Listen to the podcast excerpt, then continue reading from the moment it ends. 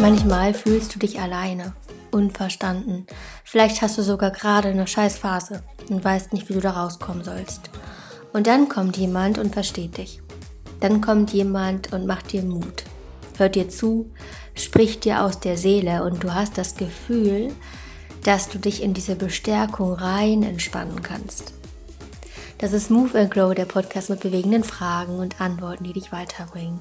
Ich bin Ulla und ich freue mich sehr, dass heute die Fragen von Schülerinnen kommen und Antworten von Jana Crämer, die Mut macht. Vielleicht kennst du Jana Crämer, genauso wie gefühlt all die Jugendlichen unserer Schule, die bei ihrem Besuch letzte Woche Schlange standen für Autogramme. Und das nicht nur, weil Jana mehr als sechshunderttausend Follower auf TikTok hat. Sie war letzte Woche mit ihrem besten Freund Bato bei uns und der Crew und sie haben eine Konzertlesung gegeben, die einmalig war. Ich werde das Bild nicht so schnell vergessen, wie Schülerarme im Lichtermeer winken zu dem Song Unvergleichlich, den ich auch unten verlinke. Und da kommen wir gleich zum Punkt. Du bist unvergleichlich. Weißt du das? Und fühlst du das vor allem? Falls nein, dann mag dich diese Folge hier daran erinnern. Und vielleicht noch ein paar Worte zu Jana Crämer, falls du sie nicht kennst. Sie teilt ihre Geschichte auf Instagram, TikTok, genauso ihren Alltag, ihre Ansichten und sie bekommt sehr viel Zuspruch dafür, wahrscheinlich, weil sie anderen Menschen auch gut zuspricht. Und das auch in ihrem Podcast, der heißt Wir sind so. Sie zeigt sich ohne Filter und klärt darüber auf, wie sie ihre Essstörung überwunden hat, was eigentlich hinter Essstörungen steckt. Sie hat mal hundertachtzig Kilo gewogen, hat extreme Erfahrungen gemacht, auch in der Schule und hat es geschafft, zu sich zurückzufinden, in ihr Herz, in ihre Mitte und wirklich für sich einzustehen. Ihre Geschichte ist sehr berührend und hat deswegen auch, glaube ich, viele Menschen und Jugendliche auch berührt. Abgesehen davon, dass sie diese Essstörung überwunden hat, leidet sie heute auch an Lipödem und Multiple Sklerose und es ist unfassbar, wie sie damit umgeht und was für ein lebensfroher Mensch sie ist. Ich freue mich sehr, diese Folge jetzt mit dir zu teilen. Wir haben nach der Konzertlesung ein kleines Interview gemacht mit drei Schülerinnen, die Fragen stellen und Jana Crämer antwortet. Und jetzt legen wir los. Viel Spaß! Ich freue mich total, dass wir uns hier zusammen getroffen haben und die Mädels haben Fragen und Jana antwortet. Los geht's! Also uns hat, ähm, ich kann nur für uns drei sprechen, aber ich denke, das ist bei euch auch so, dass uns die äh, Konzertlesung sehr gut gefallen oh. hat. Und ich fand es auch schön mit den ganzen Lichtern und generell, dass das so zusammentrifft, Musik Danke. Und Bücher. Und das fand ich ganz Das ist ein ganz liebes Kompliment. Ich liebe das sehr, dass ich halt die große Chance habe, dass in dem Moment, wo mir dann auch manchmal die Worte fehlen, oder die Stimme wegbleibt, dass dann mhm. so die Musik einsetzt. Und wir haben es extra so gemacht, dass die Musik und die Worte sich immer so schön abwechseln, dass ich zwischendurch auch mal durchatmen kann, weil das sind schon emotionale Situationen, in die wir euch da einladen. Und da tut es dann schon ganz gut, wenn da ein bisschen Musik wie so eine Umarmung dazwischen ist. Das freut mich, dass dir das oder euch das so gut gefallen hat. Wir haben... Ähm letztens ein Reel von dir gesehen, ja. wo du äh, irgendwie so vor dem Spiegel standest oder so und selber so gesagt hast, ja, ich, ich fühle mich schön, ich bin schön. Ja.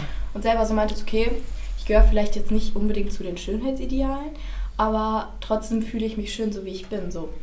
Und dann haben wir uns nachher die Frage gestellt, ja, aber wie kommt man von dem Gedanken, ich bin schön, zu dem Gefühl, so ich fühle mich schön. So, weil jeder Jugendliche kann sich ja auch so vor dem Spiegel stellen oder ich kann mich ja auch vor dem Spiegel stellen und sagen so, okay, ich bin schön, aber so fühle ich das dann so richtig? So, wie war es bei dir? Das ist eine super Frage, weil das ist ganz, ganz häufig, dass das irgendwie so als, ja, du musst dich, du musst dir das quasi so immer vorsagen und dann ist es irgendwann so. Und daran glaube ich halt nicht. Ich glaube, dass man sich damit wirklich beschäftigen muss und sich damit auch so auseinandersetzen muss, dass von diesem Gedanken, ich bin schön, bis zu dem Gefühl, so eine, so eine Reise ist, dass man sich nicht durch die eigenen Augen betrachtet. Weil wenn ich mich durch meine Augen sehe, habe ich immer diese ganzen, ja, das kennt ihr sicherlich auch, diese kranken Schönheitsideale, die einem nicht nur im Fernsehen, sondern auch online und in den Zeitungen und so weiter.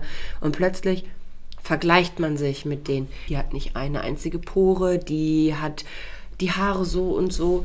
Und wenn man sich erstens klar macht, dass die meisten von denen den halben Tag vom Spiegel ver- äh, verbringen oder tausend Filter drüber legen, dass man sich klar macht, das ist häufig gar nicht die Realität, die da gezeigt wird. Man darf sich nicht mit anderen Menschen vergleichen. Jeder von uns hat andere Gene, hat eine andere Geschichte, hat ein anderes Leben. Und das wäre ja auch total ärgerlich, wenn wir alle irgendwie gleich aussehen. Und diese Ideale, die uns da irgendwie aufgezwängt werden, die hat sich irgendjemand ausgedacht, der mit dem Leid von anderen Menschen Geld verdienen möchte. Weil plötzlich haben alle irgendwie den Gedanken, meine Zähne sind nicht weiß genug, meine Haut ist nicht samtig genug, dies, das, jenes. Und deswegen versuche ich mich immer durch die Augen der Leute anzuschauen, die mich lieben. Und ich versuche mich so anzusehen, wie ich meine beste Freundin ansehe. Weil früher habe ich mich gehasst. Wenn ich mich hätte verlassen können, hätte ich es getan. Ich fand mich einfach nur schrecklich. Und ich bin aber der Mensch, mit dem ich vierundzwanzig Stunden pro Tag zusammen bin. Das ist doch Wahnsinn, mit mir irgendwie im Krieg zu sein. Und deswegen, wenn ich einen schlechten Tag habe, dann schaue ich mich durch die Augen meiner besten Freundin oder meines besten Freundes an. Und an den guten Tagen, dann sehe ich selber, wie schön ich bin. Denn wenn mich Menschen anschauen, lächeln die meisten. Und das machen sie ja nicht wegen irgendeiner Äußerlichkeit. Das ist nur optisch, das ist eine Hülle. Aber ich habe eine schöne Seele. Und das ist das, was mich schön macht, die Ausstrahlung. Das ist ja auch, wenn man einen Raum betritt. Seid mal ehrlich, achtet ihr auf die Menschen, die den Raum durch ihr Dasein nicht verändern? Es gibt doch Menschen, die kommen in den Raum und plötzlich ist die Stimmung besser. Man fühlt sich besser. Und das ist doch das, was einen Menschen schön macht. Und allein wie ihr mich jetzt anschaut, mit euren großen Augen, ihr seid doch auch wunderschön. Das ist das, was uns ausmacht. Wie wir mit anderen Menschen umgehen. Kennt ihr das, äh, wenn Leute in den Raum kommen und es sich anders anfühlt, weil sie so eine Präsenz haben oder Ausstrahlung? Ja? Ja. Von eurer Familie und von guten Freunden. Doch. Und von euch selbst. Mhm. Ihr seid genau diejenigen, die in einen Raum reinkommen, wo andere sagen, hey, schön, dass du da bist. Und das macht uns schön. Wenn wir irgendwann nicht mehr da sind, wird niemand sagen, boah, die hatte aber eine tolle Figur, die hatte aber eine tolle Haut, die hat aber tolle Haare, die hatte tolle Klamotten. Scheißegal. Die wird sagen, hey, die war voll nett. Die hat mich so sein lassen, wie ich bin. Die hat mich strahlen lassen. Die hat das Gute in mir gesehen. Okay. Vielleicht möchte jemand anders was fragen. Ja, und zwar, du hast auch letztens noch ein Video hochgeladen, mhm. wo, du, wo du auch darüber gesprochen hast, dass deine Mutter einen Kommentar zu deinem ja. Aussehen... Meine Mama hat was zu meinem Bauch gesagt. Und das, obwohl meine Mama weiß, dass ich so Probleme mit dem Essen hatte, so, so lange. Und von Mama tun Kommentare dann noch dreimal mehr weh. Weil Mama ist doch die, die uns so lieben sollte, wie sie... Also, sie hat uns ja auf die Welt gesetzt. Das ja, sind ja ihre Gene. Und deswegen sollte Mama uns immer toll finden, habe ich so gedacht. Und dann hat mich das total traurig gemacht, dass meine Mama gesagt hat, dass man bei meiner Hose meinen Bauch sieht. Weil der Bauch ist ja nun mal da. Ich habe hundertachtzig Kilo gewogen und die Haut ist natürlich über. Die habe ich ja nicht abschneiden lassen. Ne? Die baumelt Mutter vor sich hin und ich wird gut von mir in der Hose verstaut. Und deswegen ist sie da. Und ich finde es so schade, dass sie das so als negativ bezeichnet hat, weil was ist die Alternative? Mich zu verstecken. Und ich will mich nicht verstecken, ich muss mich nicht verstecken. Es ist nur ein Bauch. Es ist nur eine Figur, also ehrlich. Und das hat mich total traurig gemacht. Und dann habe ich hinterher mit ihr gesprochen und habe gesagt, ey, mach deine Komplexe nicht zu meinen. Ich war richtig wütend. Und dann hat sie gesagt, ja, stimmt. Und da habe ich dann gemerkt, hey, das Problem ist gar nicht, wie sie meinen Bauch findet, sondern wie sie ihren eigenen Bauch findet. Weil meine Mama mag sich auch nicht gerne. Und deswegen hat sie das dann auf mich übertragen und es hatte gar nichts mit mir zu tun. Und das ist halt so häufig das Ding, dass Menschen uns Dinge sagen, die viel mehr über den Menschen aussagen, als über uns. Das ist das Ding. Deswegen, jeder Hate-Kommentar, ich kriege viele Hate-Kommentare, ist völlig egal, weil es hat nichts mit mir zu tun, sondern es hat nur damit zu tun, wie die Person mich sieht. Aber ist ja nicht mein Problem. Wenn jemand ein Problem mit mir hat, kann das ja behalten, ist ja seins. Stark. Was würdest du denn empfehlen, wenn jetzt junge Menschen irgendwie so von ihren Eltern so Kommentare bekommen, die nicht so, das noch nicht so gehört haben, was du jetzt zum ersten Mal sagst? Was können die rea- wie können die reagieren ihren Eltern gegenüber? Ich würde versuchen, mich mit meinen Eltern zusammenzusetzen dann und zu sagen, hey, das hat mich verletzt. Und dieses Gefühl auszudrücken. Und das ist ein psychologischer Trick, aber das hilft, wenn man wirklich dann einfach ausspricht, aua, du hast mir wehgetan. Und das ganz klar adressiert. Dann ist nämlich meist erstmal Ruhe. Weil allein dieses Aua, das haben ganz, ganz viele noch so unterbewusst abgespeichert. Und das sorgt mal für eine starke Emotion. Und dann einfach ehrlich sagen, hey, das verletzt mich, was du gesagt hast. Das ist deine Meinung, ja, aber mir tut es gerade weh. Und dann nicht Vorwürfe, dann nicht hin und her, sondern dann wirklich einfach so erstmal stehen lassen. Und wenn man es nicht schafft, das ist irgendwie im Gespräch, einen Brief schreiben. Erstens ist das für einen selber gut. Nicht, weil man die Handschrift trainiert, sondern weil man dann die Gedanken so ein bisschen sortieren muss. Und dann haben auch die Eltern oder wem auch immer man das sagen möchte, sind ja nicht immer nur Eltern, wir haben ja auch mit anderen Menschen zu tun, dann haben die auch Zeit, das so ein bisschen sacken zu lassen. Und das ist besser als irgendeine WhatsApp-Nachricht, die man sowieso nur falsch versteht. Hm. So viel Smileys kann kein Mensch benutzen, als dass man WhatsApp-Nachrichten, die mit Konfrontation sind, dass man die dann irgendwie gut abspeichert. Hm. Ich finde, was total stark ist, was du so, was da rauskommt, ist, wenn jemand anders diesen Kommentar bringt, und bei deiner Mama war das ja so, die hat das gleiche Problem gehabt, so, oder hat das vielleicht noch, und dass es eigentlich was ist, was beide sogar verbindet. So, ne? Mhm. Erst entsteht so eine Konfrontation und wenn man da ein bisschen tiefer geht, checkt man, krass, wir sind ja eigentlich, wir kennen beide dieses Gefühl von, ne, unangenehm und wir können eigentlich uns darin sogar verstehen. Ja, ganz mhm. genau. Ja, voll schön. Habt ihr noch eine Frage?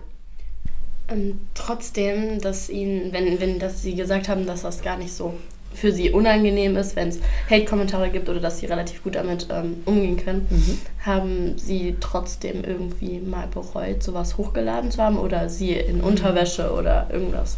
Gute Frage. Ich habe mal ein Video hochgeladen, wo ich mich ungeschickt ausgedrückt habe, dass selbst ich, und ich komme oft von Hölzchen auf Stöckchen, habe ich mich selber so ausgedrückt, dass ich mich selbst missverstehen würde. Und einige haben es so verstanden.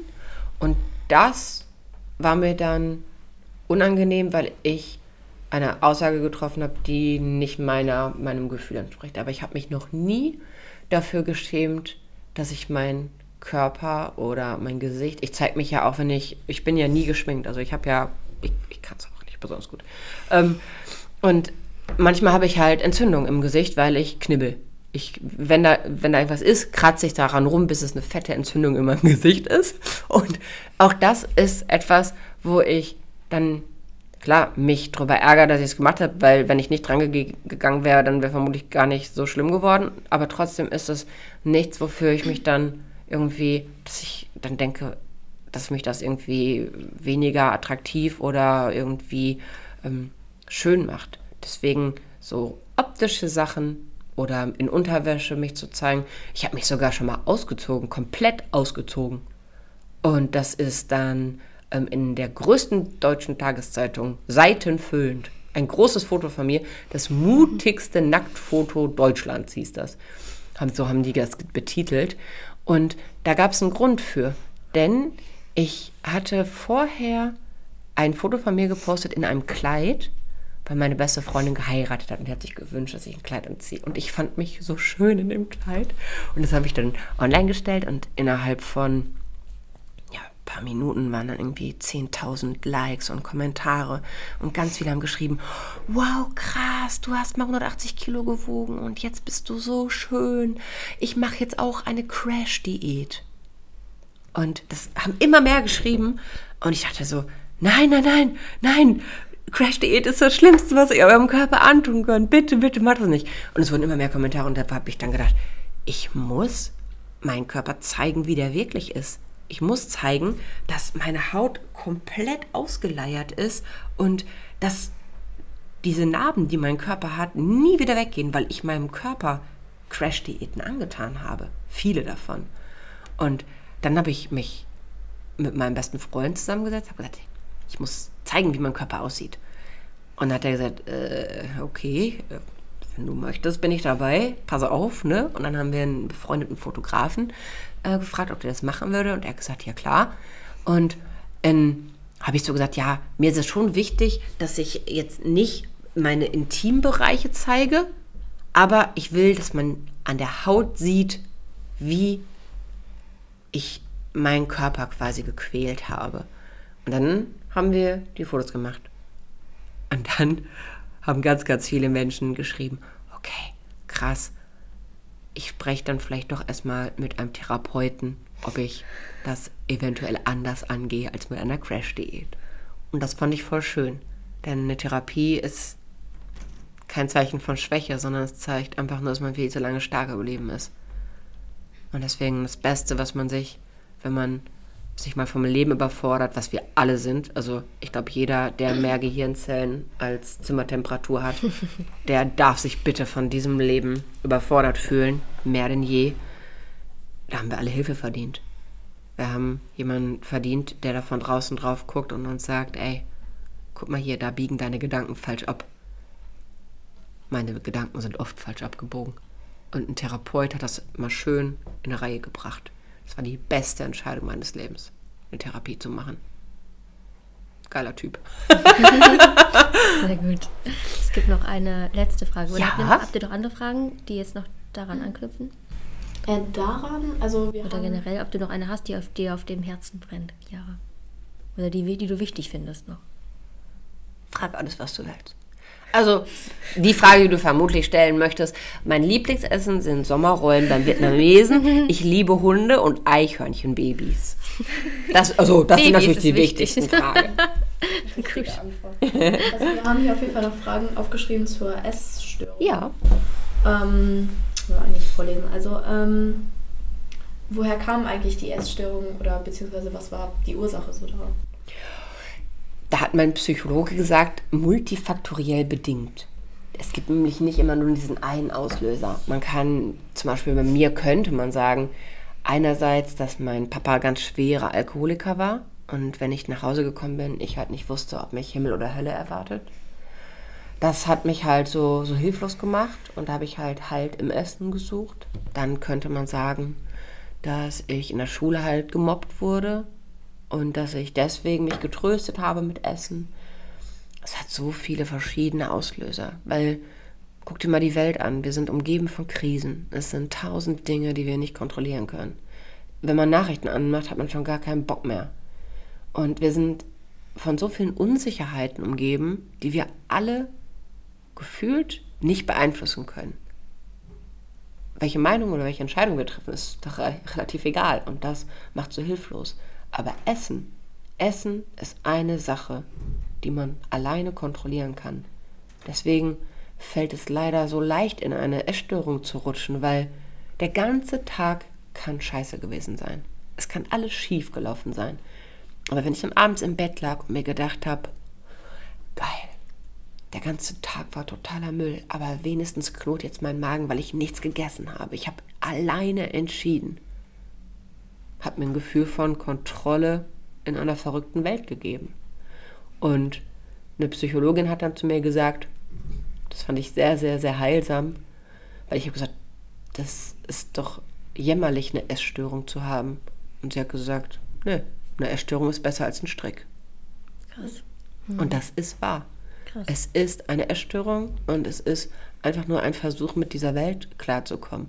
Und ganz ehrlich, eine Essstörung ist nicht anders als Menschen, die sich bis zur Unkenntlichkeit schminken oder operieren lassen oder zocken oder Einkaufssucht oder nur noch Energy Drinks in sich reinkippen. Das sind alles irgendwie nur ein Versuch, mit dieser kranken Welt klarzukommen. Das ein, die einen essen, die anderen essen und kotzen, die nächsten fasten, ja. Das ist aber einfach nur ein Versuch, damit klarzukommen. Und wenn man sich das klar macht, es geht gar nicht ums Essen. Wir wissen, wie man isst. Wir wissen, wie viel Kalorien wir brauchen. Braucht uns keiner vorrechnen, Dankeschön. Also, deswegen, Menschen, die bei Menschen mit Essstörungen glauben, dass die nicht in der Lage wären, irgendwie das Einfachste der Welt hinzubekommen, es ist nicht das Einfachste der Welt, weil es für ganz viele andere Dinge steht. Und deswegen, ja, Essstörung ist scheiße, aber auch kein Weltuntergang. Und was sind die Sachen, die, du heute, die dich heute trösten? Oh, heute trösten mich.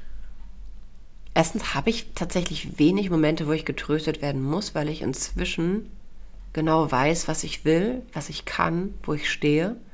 Und ich bin überhaupt nicht mehr darauf angewiesen, dass irgendjemand anders mir sagt, dass ich wertvoll bin. Ja, bin ich, weiß ich. Mhm. Und ich darf so viele Menschen treffen, die mir immer wieder Hoffnung geben, dass da draußen alles gut wird. Mhm. Allein wie wir drei, wir vier jetzt hier zusammensitzen.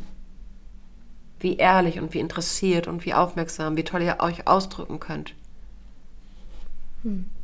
Ihr seid eine Generation, wo man einfach nur sagen kann, ihr habt viel Scheiß und trotzdem seid ihr so, wie ihr seid und das ist schon verdammt stark. Deswegen, ihr tröstet mich. Voll gut. Also es geht eigentlich wirklich darum, wenn man all diese Dinge hat, mit Ablenkung, mit, also man lenkt sich ab durch Zocken, durch all diese Dinge im Außen, dass es immer letztendlich darauf rausläuft, selber zu sich selber zu kommen. Ne? Hm. Dieses zu sehen, ich bin wertvoll und das vor allem auch mit Freundinnen und Freunden genau. durchzustehen, wenn ja. meine Phase nicht so cool ist. Mhm. Ja, und sich auch immer wieder klar zu machen, ja, wir haben alle scheiß Phasen. Aber eine scheiß Phase ist kein scheiß Leben. Und wenn ich zum Beispiel mal irgendwie eine, mich auf irgendeine Sache ganz doll gefreut habe, dann aber eine Ablehnung dafür bekomme und ich mir denke, ach Mist. Dann, und ich dann richtig traurig werde, gibt's ja auch, dann, dass man sich sowas auf, ganz doll auf was gefreut hat und dann einfach so an allem zweifelt und dann ist alles doof. Dann nehme ich mir so ein Blatt Papier, mache mir einen Anfangspunkt, wo ich so überlege, das ist quasi meine Geburt. Dann am Ende von mache ich so einen, so einen Strahl und dann am Ende ist so der Jetzt-Moment, der ja scheiße ist. Und dann überlege ich auf dem Weg zu dem Jetzt-Moment, wann ich mich schon mal so schlecht gefühlt habe, wie gerade in diesem Moment. Und das male ich mir dann so auf und schreibe dran, was das war und was mir geholfen hat. Und allein schon, wenn man dann sieht, dass dieser Strahl sehr lang ist und dass nur ein paar Momente darauf scheiße sind, zeigt, dass man es schon immer wieder geschafft hat, da rauszukommen. Und auch manche Phasen, die manchmal sehr, sehr lang scheiße sind. Wenn es mal richtig, richtig bergab geht, ist das quasi nur Anschwung holen fürs nächste Hoch. Voll gut. Wisst ihr noch die letzte Frage, die jedem Podcast-Gast gestellt wird? Soll ich sagen? Okay. Also, ja. Und zwar, du kannst jedem Schüler, jede Schülerin, jedem Menschen an den Badezimmerspiegel eine Nachricht schreiben, die er sie jeden Morgen liest. Mhm. Vor der Schule, vor dem Leben. Was schreibst du an den Badezimmerspiegel? Da zitiere ich meinen besten Freund. Genauso wie du bist, bist du unvergleichlich. Ausrufezeichen. Smiley. Herzchen. Dankeschön. Danke euch. Hat Spaß Danke. gemacht. Danke. Dankeschön. Auf das du viel für dich mitgenommen hast. Und ich möchte noch einmal unterstreichen, was ich ganz besonders fand in dem Interview, dass Jana immer wirklich auch sagt, hol dir Hilfe, schäm dich nicht dafür, was vielleicht in deinem Kopf vorgeht. Du musst dich für gar nichts schämen, sagte sie einmal, außer für einen miesen Charakter, den du bestimmt nicht hast. Das heißt, wenn es wirklich schwer ist bei dir gerade und du natürlich mit Freunden und Familie drüber sprichst oder vielleicht auch nicht sprechen kannst, dass du auf jeden Fall weißt, dass Therapie und Coaching eine sehr, sehr, sehr gute Hilfe sind. Denn wir kennen das alle, ob jetzt in einer Scheißphase oder auch in einer normalen Phase, dass wir mit unseren Gedanken trotzdem manchmal irgendwie falsch abbiegen, so wie Jana Crämer das in dem Interview auch so schön gesagt hat. Und dass es Menschen braucht, die uns manchmal helfen, dass unsere Gedanken wieder ein Stück weit in die gesunde Richtung gelenkt werden. Sie hat ja auch in dem Interview gesagt, dass Therapie zu machen gar keine Schwäche ist, sondern ein Zeichen dafür, Achtung, dass du lange alleine stark gewesen bist. Das heißt, Wenn es schwer ist bei dir, wenn du merkst, oh, ich komme da gerade nicht alleine weiter, dann hol dir Unterstützung. Falls du auch bei der Konzertlesung dabei gewesen bist, kannst du mir super gerne noch deinen Eindruck schildern. Vielleicht hast du noch weitere Fragen, die dir gekommen sind danach. Dann schreib die super gerne an moveandgrowpodcast at googlemail punkt com oder über Instagram at ulla Riemer. Ich teile die Links zu Jana in den Shownotes, falls du sie noch nicht kennst, und auch zu Batomaes, den ich auch super gerne mal interviewen würde. Vielleicht ergibt sich das mal. Und ja, ich freue mich sehr, wenn du den Podcast unterstützt, wenn du ein paar Sterne da lässt bei Spotify oder Apple Podcast. Das ist die größte Wertschätzung, die du dem Podcast geben kannst. Ja. Gut, dann wünsche ich dir auf jeden Fall einen wunderbaren Tag weiterhin. Vergiss nicht, dass du unvergleichlich bist, und schreib's dir an den Spiegel. Wir hören uns nächste Woche wieder. Pass auf dich auf. Bis nächste Woche. Mach's gut. Ciao.